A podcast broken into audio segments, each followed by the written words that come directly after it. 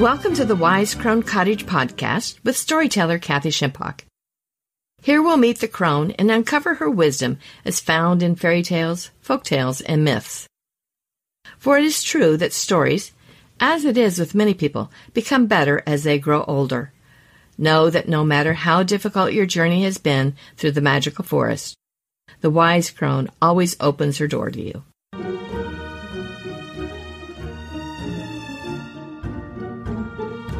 In this episode, I'll be reading the Jacob and Wilhelm Grimm story, The Goose Girl at the Well. We'll also explore the character of the crone. Is the crone a witch? Or is she something more?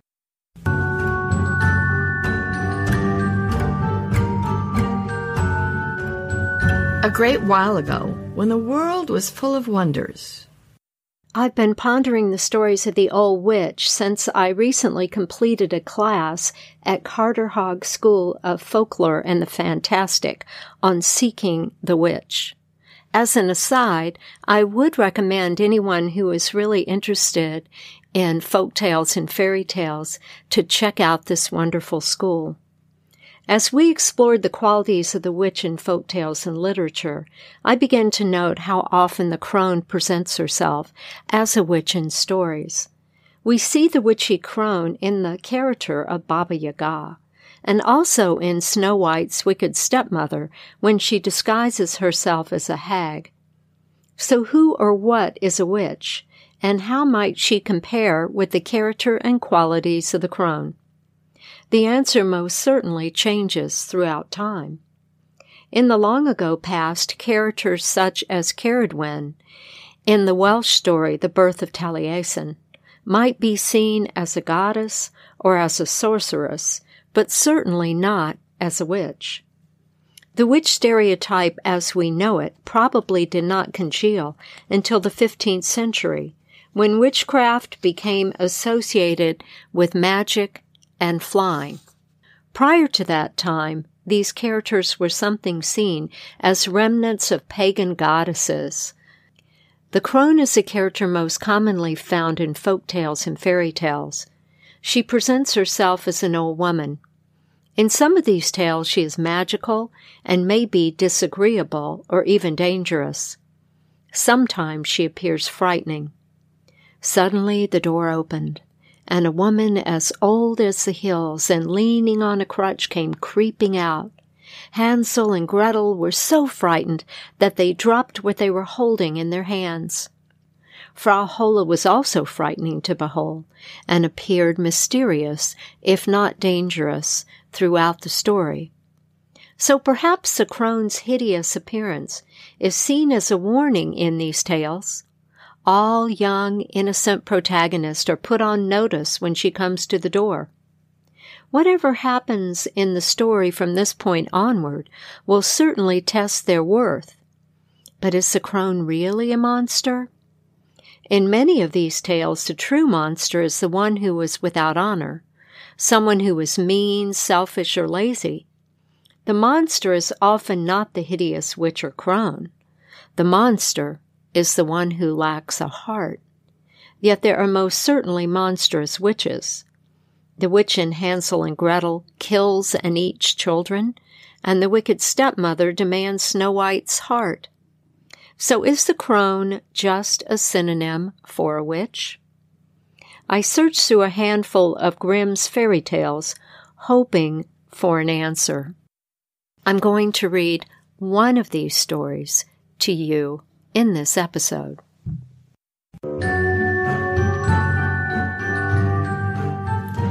But now, a story. Not in my time, not in your time, but in the wise crone's time. The Goose Girl at the Well, recorded by Jacob and Wilhelm Grimm, from The Household Tales, translated by Margaret Hunt into English in 1884 you can find this version at the Sur la Lune fairytales.com website. There was once upon a time a very old woman who lived with her flock of geese in a waste place among the mountains, and there had a little house. The waste was surrounded by a large forest, and every morning the old woman took her crutch and hobbled into it. There, however, the dame was quite active, more so than anyone would have thought, considering her age, and collected grass for her geese, picked all the wild fruit she could reach, and carried everything home on her back. Anyone would have thought that the heavy load would have weighed her to the ground, but she always brought it safely home. If anyone met her, she greeted him quite courteously. Good day, dear countrymen. It is a fine day. Ah, you wonder that I should drag grass about, but everyone must take his burden on his back.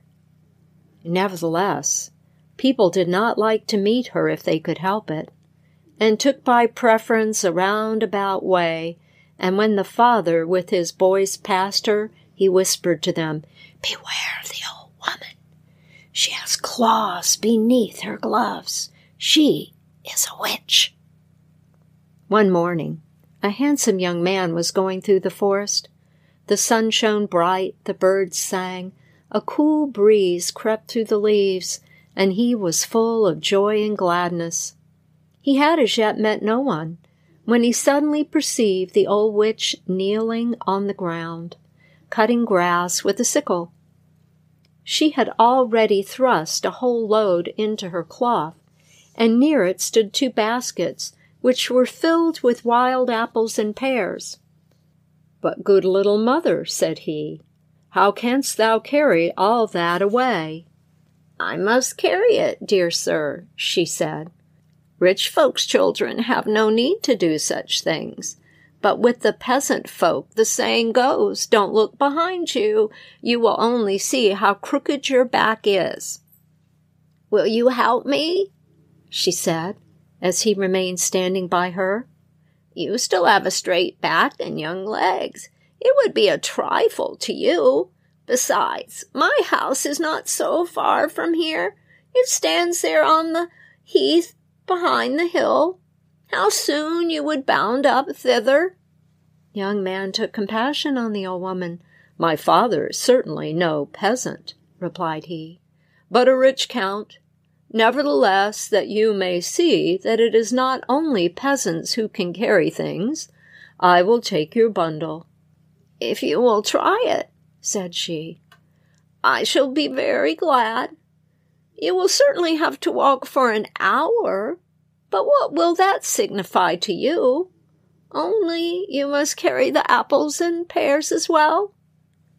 It now seemed to the young man just a little serious when he heard of an hour's walk, but the old woman would not let him off, packed the bundle on his back and hung two baskets on his arm. See, it's quite light, said she. No, it is not light, answered the count and pulled a rueful face. Verily, the bundle weighs as heavily as if it were full of cobblestones, and the apples and pears are as heavy as lead. I can scarcely breathe. He had a mind to put everything down again, but the old woman would not allow it. Just a look, she said mockingly. The young gentleman will not carry what I, an old woman, have so often dragged along. You are ready with fine words, but when it comes to be earnest, you want to take to your heels. Why are you standing loitering there? she continued. Step out. No one will take the bundle off again. As long as he walked on the level ground, it was still bearable, but when they came to the hill and had to climb, the stones rolled down under his feet as if they were alive. It was beyond his strength. The drops of perspiration stood on his forehead and ran hot and cold down his back. Dame, said he, I can go no further. I want to rest a little. Not here, answered the old woman. When we have arrived at our journey's end, you can rest, but now you must go forward. Who knows what good it may do you?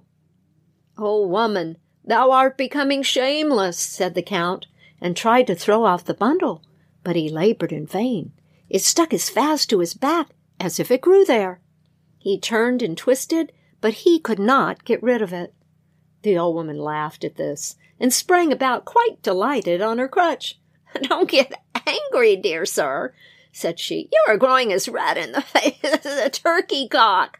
Carry your bundle patiently, and I will give you a good present when we get home. What could he do? He was obliged to submit to his fate and crawl along patiently behind the old woman. She seemed to grow more and more nimble, and his burden still heavier. All at once she made a spring, jumped on to the bundle, and seated herself on top of it, and however withered she might be, she was yet heavier than the stoutest country lass. The youth's knees trembled, and when he did not go on, the old woman hit him about the legs with a switch, and with stinging nettles.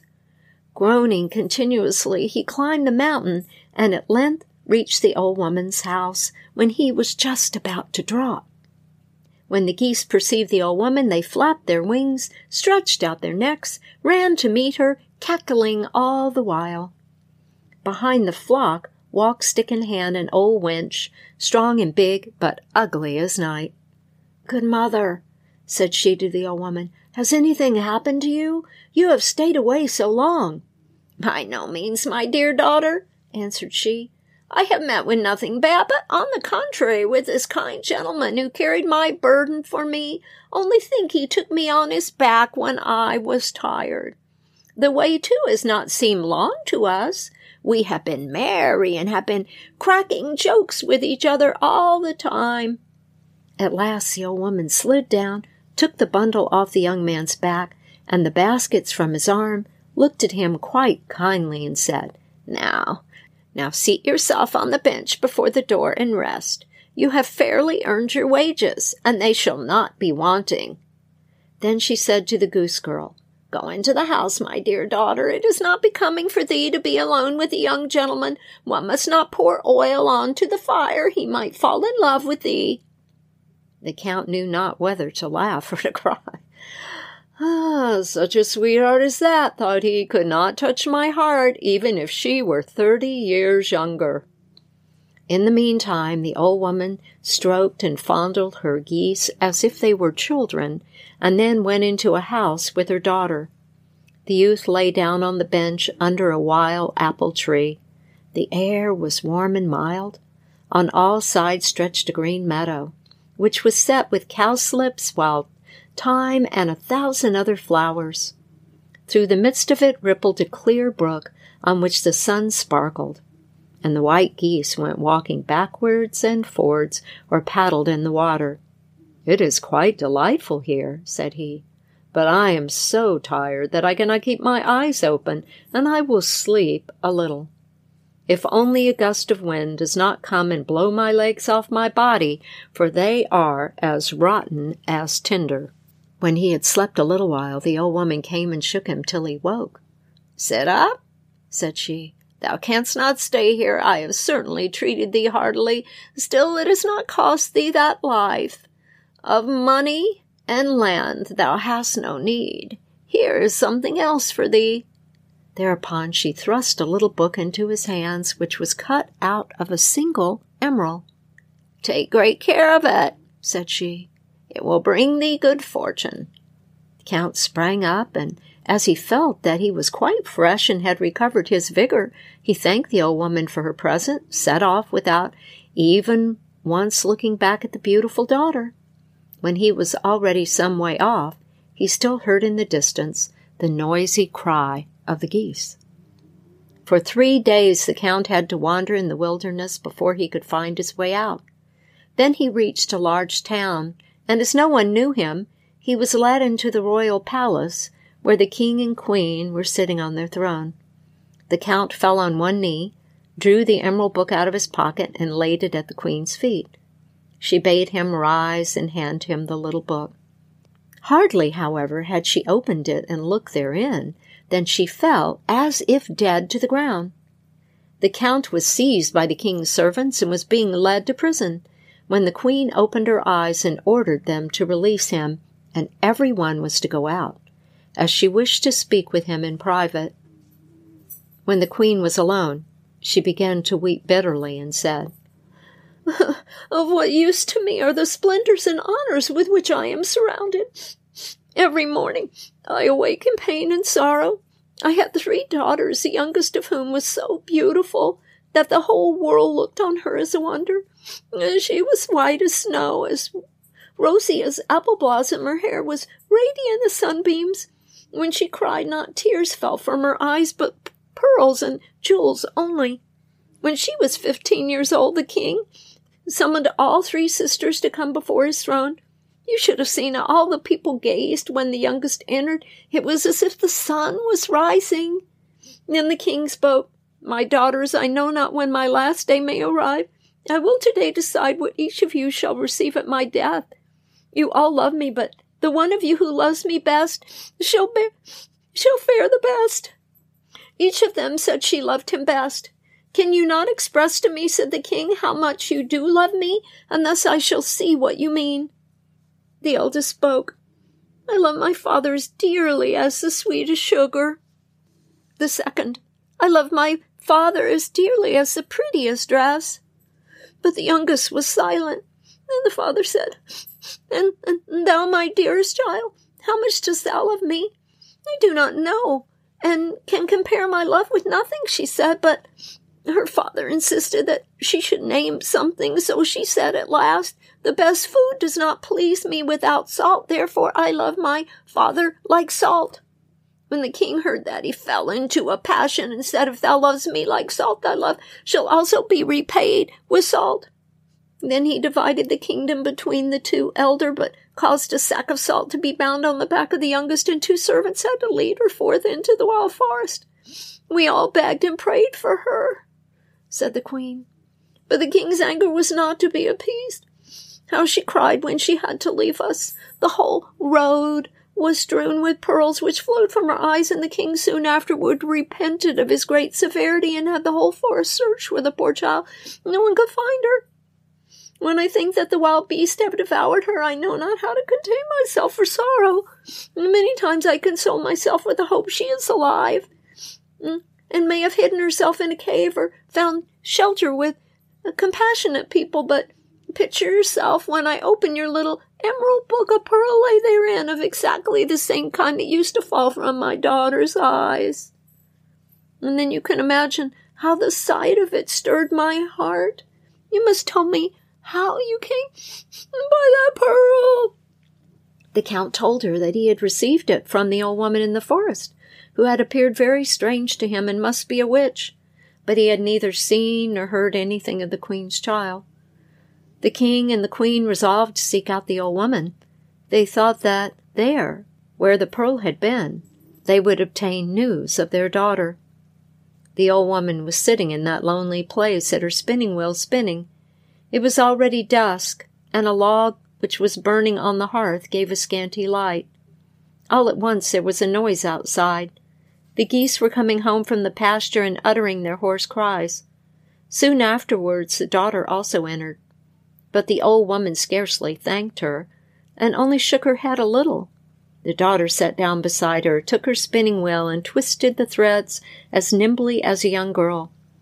Thus they both sat for two hours and exchanged never a word. But at last something rustled at the window, and two fiery eyes peered in. It was an old night owl which cried, Ooh! three times. The old woman looked up a little, and then she said, now, my little daughter, it's time for thee to go out and do thy work. She rose and went out, and where did she go? Over the meadows, ever onward into the valley. At last she came to a well, with three old oak trees standing beside it. Meanwhile, the moon had risen large and round over the mountain. It was so light that one could have found a needle. She removed a skin which covered her face, then bent down to the well and began to wash herself. When she had finished, she dipped the skin also in the water, and then laid it on the meadow so that it should bleach in the moonlight and dry again. But how the maiden was changed! Such a change as that was never seen before. When the gray mask fell off, her golden hair broke forth like sunbeams and spread about like a mantle over her whole form. Her eyes shone out as brightly as the stars in heaven, and her cheeks bloomed a soft red like apple blossom. But the fair maiden was sad. She sat down and wept bitterly. One tear after another forced itself out of her eyes and rolled through her long hair to the ground. There she sat, and would have remained sitting a long time, if there had not been a rustling and cracking in the boughs of the neighboring trees. She sprang up like a roe which had been overtaken by the shot of a hunter. Just then the moon was obscured by a dark cloud, and in an instant the maiden had put on the old skin and vanished like a light blown out by the wind.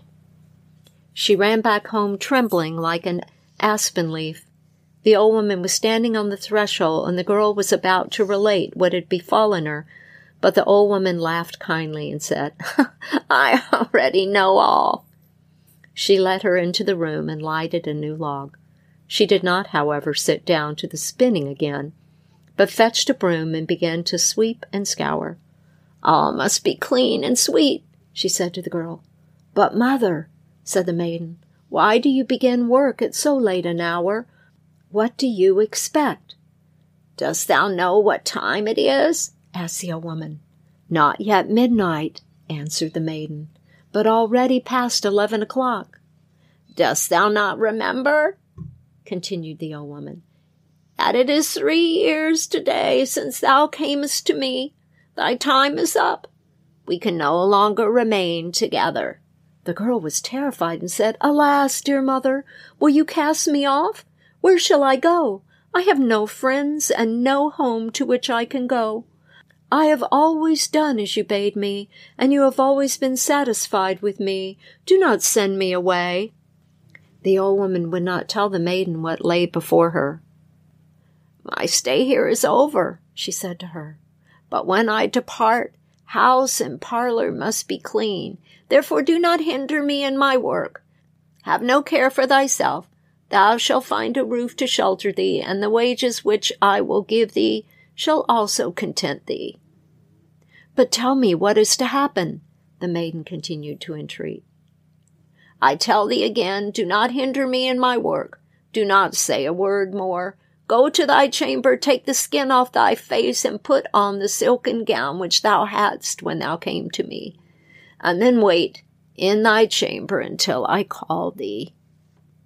But I must once more tell of the king and queen, who had journeyed forth with the count in order to seek out the old woman in the wilderness. The count had strayed from them in the woods by night and had to walk onwards alone. Next day it seemed to him that he was on the right track. He still went forward until darkness came on. Then he climbed a tree, intending to pass the night there, for he feared that he might lose his way. When the moon illumined the surrounding country, he perceived a figure coming down the mountain. She had no stick in her hand, but yet he could see it was the goose girl, whom he had seen before in the house of the old woman. Oh ho! cried he, there she comes, and if once I get hold of one of the witches, the other shall not escape me. But how astonished he was when she went to the well, took off the skin and washed herself, when her golden hair fell down all about her, and she was more beautiful than anyone whom he had ever seen in the whole world. He hardly dared to breathe, but stretched his head as far forward through the leaves as he dared and stared at her. Either he bent over too far, or whatever the cause might be, the bough suddenly cracked, and that very moment the maiden slipped into the skin, sprang away like a roe, and as the moon was suddenly covered, disappeared from his eyes. Hardly had she disappeared when the Count descended from the tree and hastened after her with nimble steps. He had not been gone long before he saw in the twilight two figures coming over the meadow. It was the king and queen, who had perceived from a distance the light shining in the old woman's little house, and were going to it. The Count told them what wonderful things he had seen by the well, and they did not doubt it, that it had been their lost daughter. They walked onwards, full of joy, and soon came to the little house. The geese were sitting all around, and had thrust their heads under their wings and were sleeping, and not one of them moved. The king and queen looked in the window. The old woman was sitting there, quietly spinning, nodding her little head, and never looking around. The room was perfectly clean, as if the little miss men who carry no dust on their feet lived there. Their daughter, however, they did not see. They gazed at all this for a long time. At last they took heart and knocked softly at the window. The old woman appeared to have been expecting them. She rose and called out quite kindly, Come in. I know you already. When they had entered the room, the old woman said, You might have spared yourself the long walk if you had not three years ago unjustly driven away your child, who is so good and lovable. No harm has come to her. For three years she had to tend the geese. With them she has learnt no evil, but has preserved her purity of heart. You, however, have been sufficiently punished by the misery in which you have lived. Then she went to the chamber and called, Come out, my little daughter. Thereupon the door opened, and the princess stepped out in her silken garments, with her golden hair and her shining eyes, and it was as if an angel from heaven had entered. She went up to her father and mother, fell on their necks, and kissed them. There was no help for it. They all had to weep for joy. The young count stood near by, and when she perceived him, she became as red in the face as a moss rose. She herself did not know why. The king said, My dear child, I have given away my kingdom. What shall I give thee? She needs nothing, said the old woman. I give her the tears that she has wept on your account. They are precious pearls, finer than those found in the sea, and worth more than your whole kingdom. And I give her my little house as payment for her services. When the old woman said that, she disappeared from their sight. The walls rattled a little, and when the king and queen looked around, the little house had changed into a splendid palace. A royal table had been spread, and the servants were running hither and thither. The story goes still further, but my grandmother, who related it to me, had partly lost her memory and had forgotten the rest.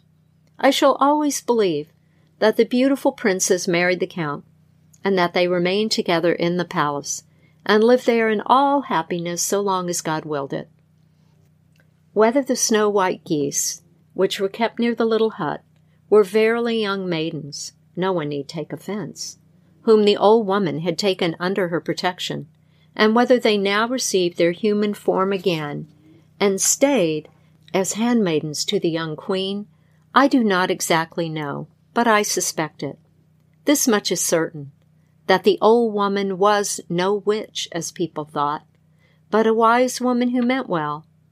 Very likely it was she who, at the prince's birth, gave her the gift of weeping pearls instead of tears. That does not happen nowadays, or else the poor would soon become rich.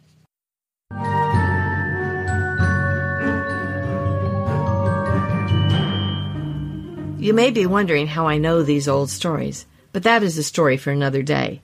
The moral of the story is So let's go back to my earlier question Is the crone just a synonym for a witch? Because the tale I just read you is a folk tale, there are few descriptors. Those would have been filled in orally by the storytellers. In several stories, the word old woman, witch, or sorceress appears. The word crone itself is not used at all. Nevertheless, that might just be an issue of translation or semantics. The debate of who's a witchy crone becomes a part of the story, The Goose Girl at the Well. While the old woman is described as active and pleasant, she is thought to be a witch by those in the village. They tended to avoid her whenever possible. Throughout the tale, much magic occurs at her hands, but still, the narrator hesitates. The story concludes with this disclaimer. This much is certain, that the old woman was no witch, as people thought, but a wise woman who meant well. Perhaps the Grimm brothers are referencing all the tales in which the old woman is seen both as wise and as helpful. That old woman is the crone, an archetypal character identified by many feminist scholars. The bottom line is if she is old and magical, she was once seen as a witch. Today, however, we have other options. The wise old woman with magical powers who serves in a generative capacity as either guide or helper is more rightly called the crone. Claire Hamilton, in her book Maiden Mother Crone, describes the crone goddess in this way. In her crone aspect, the goddess finds herself in the darkness, having been defeated by humiliation and death. Yet in this place she discovers new powers. There are riches here, the hidden secrets of new life. At this time, the goddess becomes the wise woman and prophetess. It is now her role to initiate the hero into these spiritual mysteries. So in these tales, we see her become strong and fearless. She is ready to test the hero for the task of kingship on the battlefield or in the face of death itself. And though she has been much feared and maligned in this role, those who understand her know that after the time of challenge comes rebirth.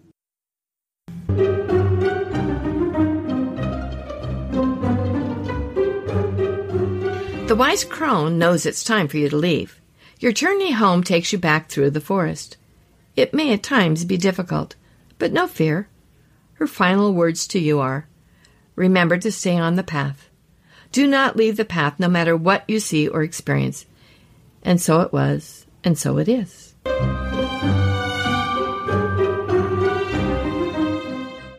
Thank you for listening. We'll meet again the fourth Sunday of each month. This podcast has been sponsored by Heart Symbol Publishing, where you'll find a wide variety of guided imagery downloads to achieve your goals and enhance your life. This is the storyteller Kathy Shimpock. This podcast is narrated by Linda Bennett. Music is The Snow Queen by Kevin MacLeod at Incompetech.com. Licensed under Creative Commons by Attribution 3.0 license. Stories by the Brother Grimm are in the public domain.